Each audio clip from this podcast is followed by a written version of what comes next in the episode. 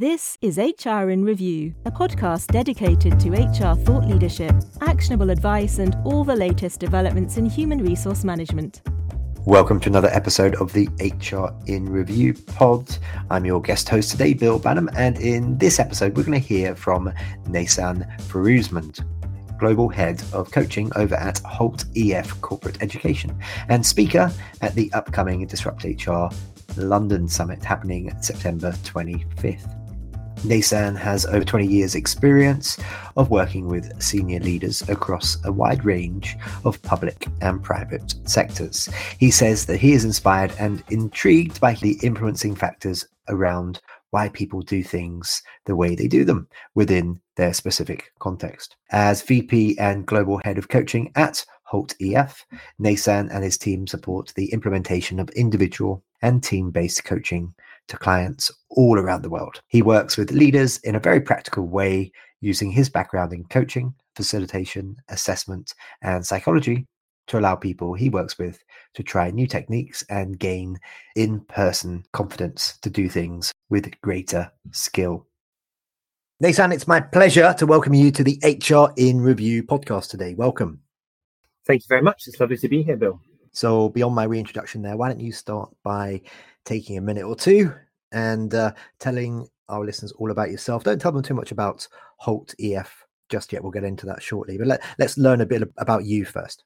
I'm the uh, global head of coaching at Hult EF, and my background is in occupational psychology. I'm a chartered psychologist.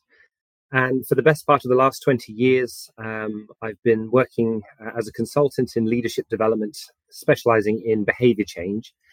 I became a coach myself about uh, 12 years ago um, and have been working with organizations around the world, either in a leadership development or coaching capacity uh, in various consultancies. But for the last seven years, I've been working um, at our Ashridge office um, as part of Hult EF. This edition of HR in Review is a special guest episode brought to you in partnership with our friends at the North American based HR Chat podcast, a podcast focused on interviews with HR, talent, and tech experts. The mission of Hult EF corporate education is as follows to create change makers by transforming the way they communicate, perform, and lead. Sounds pretty good to me. Tell us more, Naysan. Well, we know that the, the world is going through unprecedented change. And if what we've seen through the pandemic is that uh, human beings have the incredible capacity to adapt to their environment. But what we've noticed um, is that despite organizations and individuals' intentions to make positive and proactive changes to themselves and to the way that they function and operate, um, individuals, teams, and organizations often struggle to figure out what the most effective way to do that is. And as an organization, we help uh, both individuals as well as their teams to be able to make those adaptations and changes to be able to meet the future challenges uh, head on. We operate at uh, a, a, linguistic and communications uh, perspective, as well as leadership development, organizational change, um, as well as uh, individual and team based coaching perspectives. And this is so that we can meet the client where they are at, but also to help them to navigate what they might need to do more of and differently in order to be most successful in a sustainable way. Now then, as part of my homework, I was all over your LinkedIn, uh, getting a sense of what you're talking about recently there. And in a post from earlier in 2023, you write the following Building resilience among senior executives is a global imperative. Countless think pieces talk about how it's a key characteristic and predictor of success for high performing leaders. It's also one of the most common reasons people seek coaching, as people look for support in building their stress tolerance. But is there a point at which resilience can become toxic? I explore this in a new article for HR Magazine. Tell us more about the article and tell us more about how resilience can become toxic. So, this is um, an emerging area of um, exploration and insight, not just for us, but for some of our coaches, um, one of whom I'd like to reference specifically, Samreen McGregor, who recently authored a, a book on the subject. And together we've explored um, what are some of the behaviors, uh, attitudes, and consequences of leaders who on the face of it, are role modeling um, the right sets of behaviors and skills that ensure that the people around them are resilient and are able to adapt to what's going on within their working lives, to be able to strike the balance most effectively so that they can perform at their best, who can enjoy the full spectrum of what's expected of them, not only in their role, but also as as individuals who have a life outside of work. But the toxic element of it comes about when, despite all of the best intentions and the right things that we hear from our leaders, that those leaders themselves then don't do the things that they espouse. So, what we've noticed is that there are many out there who are encouraging their members of staff to, um, if they're struggling, to seek support. If they're overwhelmed with work, to find somebody who can help lighten the load where they don't have to have the answer to everything and actually getting things wrong is okay. But then they themselves, as leaders, are not then doing the same thing. And this toxic resilience comes about where they uh, these leaders demonstrate certain characteristics which others notice. And the crux of uh, of the work that we've been doing is looking at um, how members of the teams are more likely to actually emulate what leaders do just as much as what they say. So, for example, if you've got a leader who um, feels like if they just give that final push towards the end, that last stretch mentality where actually those few weeks of late nights to get that really big project done um, is the thing that they do in order to be successful, what you end up role modeling then is actually it pays to stay up late, to work tirelessly, and the road to success is actually to, to all intents and purposes, burn yourself out. Um, and what we're trying to do is to help leaders to notice when they're doing that thing, which is to not set the right example. Um, the sort of uh, superhero mentality um, is not going to be the thing that makes others resilient or uh, better leaders in the future why not subscribe to the premium version of HR in Review? You'll get ad free content, early and extra episodes, and more. Even better, although it's the premium edition, it's absolutely free. Sign up at hrreview.co.uk slash podcast. Okay, where do you stand on, just as a follow up to that, where do you stand on packing more hours into the day if it means you can have day number five off? Uh, we've seen uh, very successful uh, experiments in the UK and in other countries now, such as Canada, where uh, they are looking to try to move to a four day work week. Um, not increasing the hours, but um, if you've got to get stuff done, perhaps you do need to do a little bit more here and there on a Tuesday and a Wednesday to make sure you get your Fridays off. Where, where do you stand on that? So this is a, a, question around what is effective leadership as much as what is effective working practices. Um, and what we're looking into is actually how can leaders not only set the best example, but also how can they work more effectively themselves. That there are other means by which people can work collaboratively um, and seek support from others so that collectively they can achieve the work in the time that's required or accomplish the outcomes in a way which isn't detrimental to people's emotions um, and physiological well-being.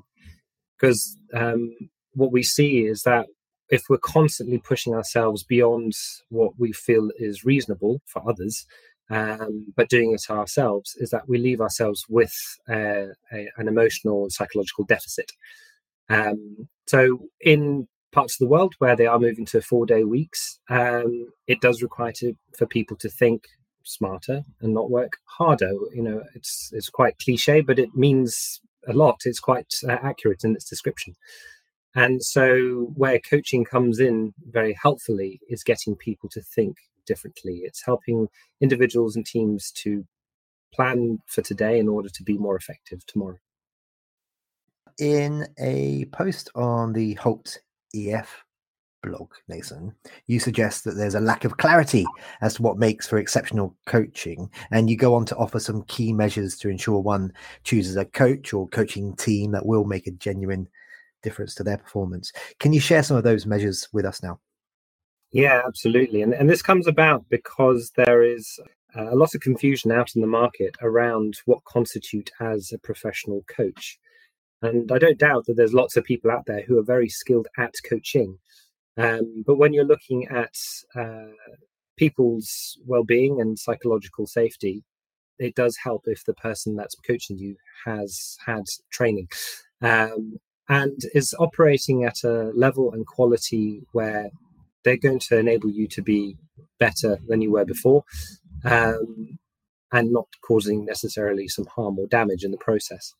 And so, for us, um, as a, a, an organization that provides coaching qualifications through the Ashridge Center for Coaching, um, it's important that the coaches that work with us are able to meet those standards, uh, both in terms of quality but also codes of ethics. Checks and balances that organizations can put out there in order to make sure they're selecting coaches effectively are do they have a recognized and reputable qualification, first and foremost? And is it at a level which makes them suitable for the level at which they're coaching? So the higher the risk and the higher the stakes uh, within an organization, it's better to have a coach that has uh, a stronger, clearer, more robust qualification. Um, but the coach themselves is supported in their development. So they take continued professional development seriously. They're tuned into what's going on in the world um, and are learning methods and techniques that help them to be able to coach people who are affected by those things that are happening in the world.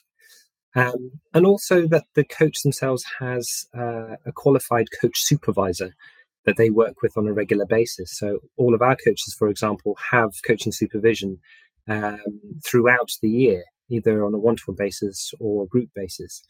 Um, and this is to look after their mental health, their well-being, but also it's an opportunity for them to continue to learn, both from the supervisor, but also from other coaches.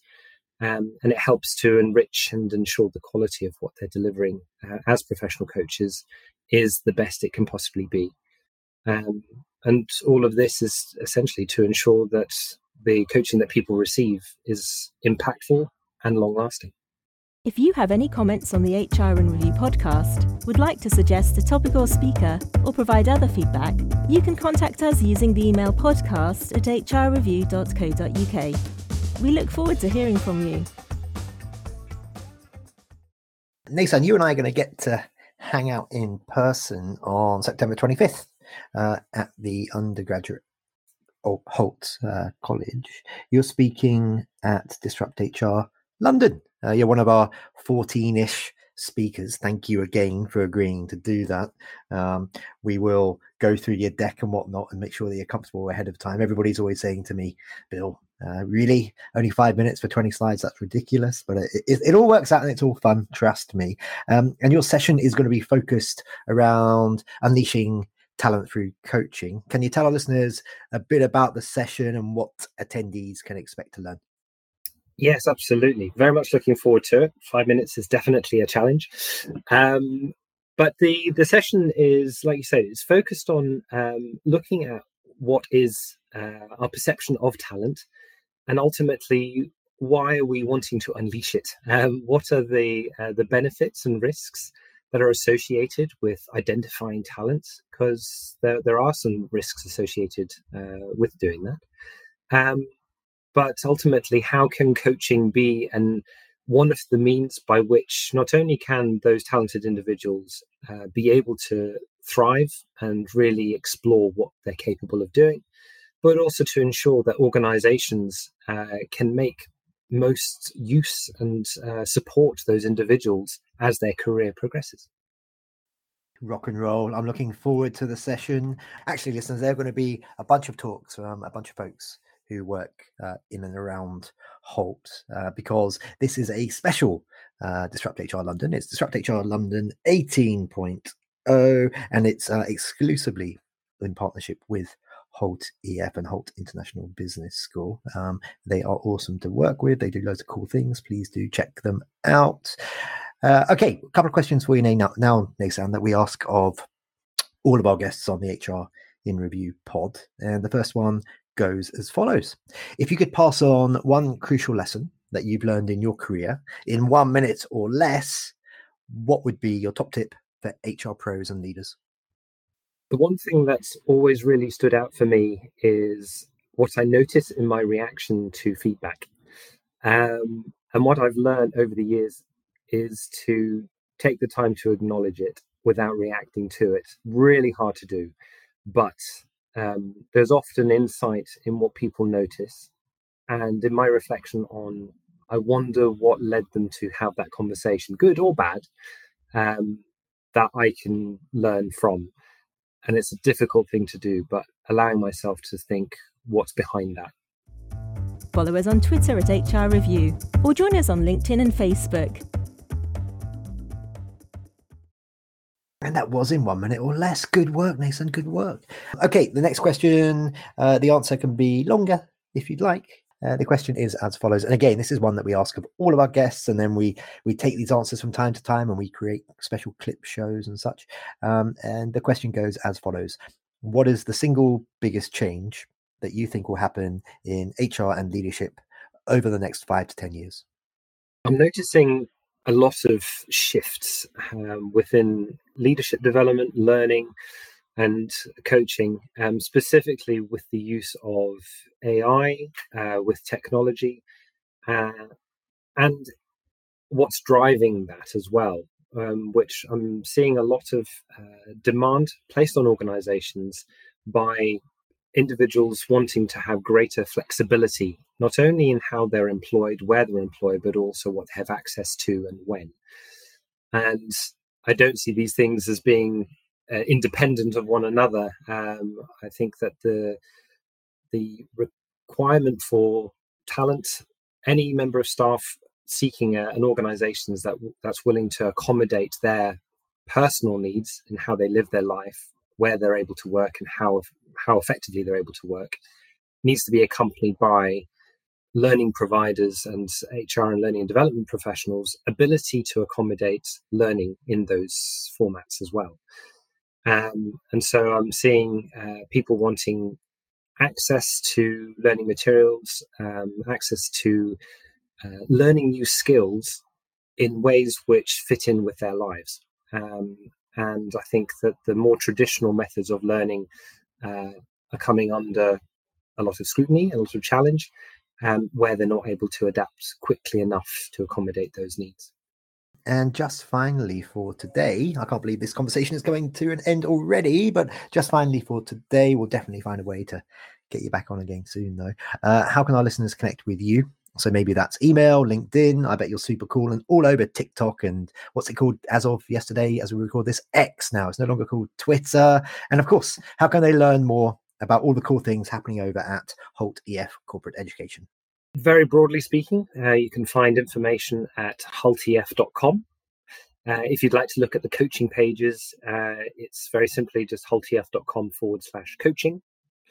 Um, I'm on LinkedIn uh, and I am on all, all, most of the social media as well. So Naysan F uh, is usually my uh, my identifier.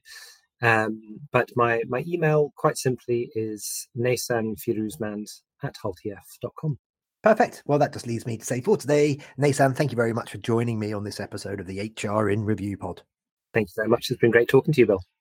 The HR in Review podcast is brought to you by hrreview.co.uk. hrreview.co.uk is a website dedicated to human resources and related professionals. News items are posted daily together with analysis looking in depth at topical HR issues. You can sign up for our range of specialist newsletters at hrreview.co.uk slash sign up and follow us on Twitter at hrreview or join us on LinkedIn and Facebook. Thank you for listening.